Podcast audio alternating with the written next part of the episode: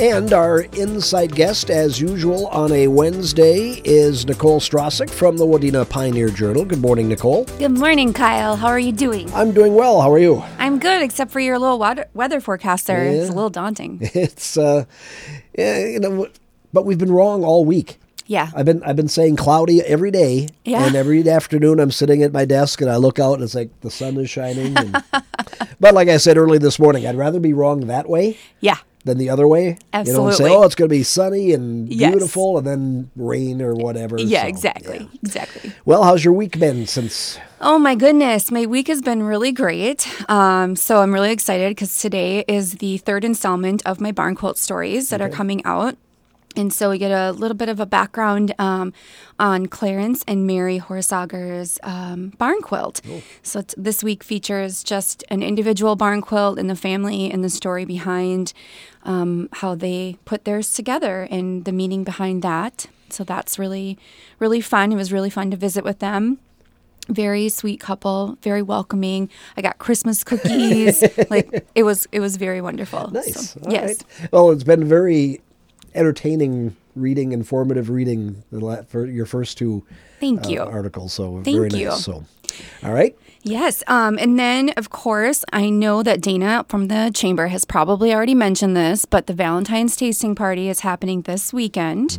And so, you know, that's a really great, uh, fun way to celebrate Valentine's Day and to support the local chamber as well as, um, you know, Taste of Wadena. You get to, you know, have some, some drinks and some all sorts of goodies from all sorts of local uh, businesses, including Little Round Still, the Wadena Liquor Store, the Barbecue Smokehouse, Down Home Foods, um, and so much more. Yeah. So that's a really great thing. So everyone should just, you know, go have some dinner with your sweetheart and then check out the Valentine's tasting party afterwards Yeah, some or nice- before. Some nice sweet treats, or there's also sounds like it's going to be like meat and cheese tray. and Yes, things like that. Yes, there's a lady from Browerville, and I can't. I, I can't remember the name of her business, but she's going to be providing a bunch of really amazing sweet treats.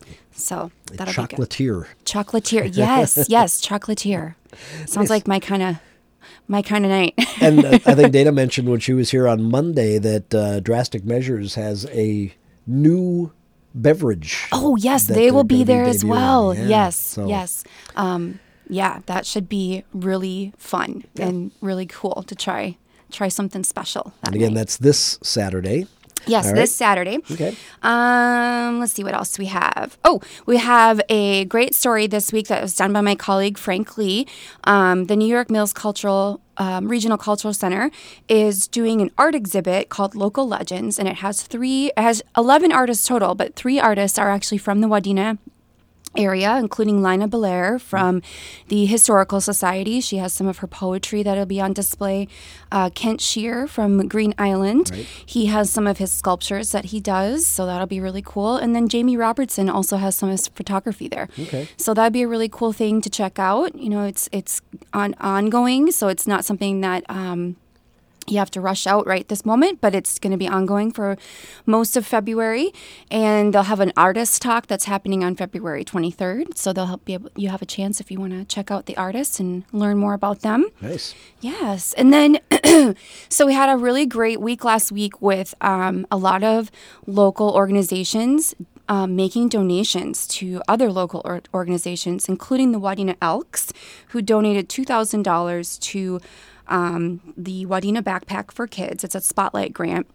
And so they provide weekend meals for kids that are uh, food insecurities, and so that's a really great, um, great thing to, you know, check out and kind of read the and see the picture and see the the information that goes with that. And then we have our VFW um, post. They also donated um, nine thousand five hundred dollars to about I think it was about twelve different local organizations. So Nice. really great information. You bet these organizations doing uh, doing good in the community. And so we- Absolutely, support them whenever we get the opportunity. Absolutely, and it's probably one of my favorite things is to shine a light on on that type of thing. And so it's my honor to be able to put that kind of stuff in the paper and to kind of share that with everybody in the community. And of course, some outstanding sports coverage, I'm sure, as usual this week. Absolutely, terrific. absolutely. Nice.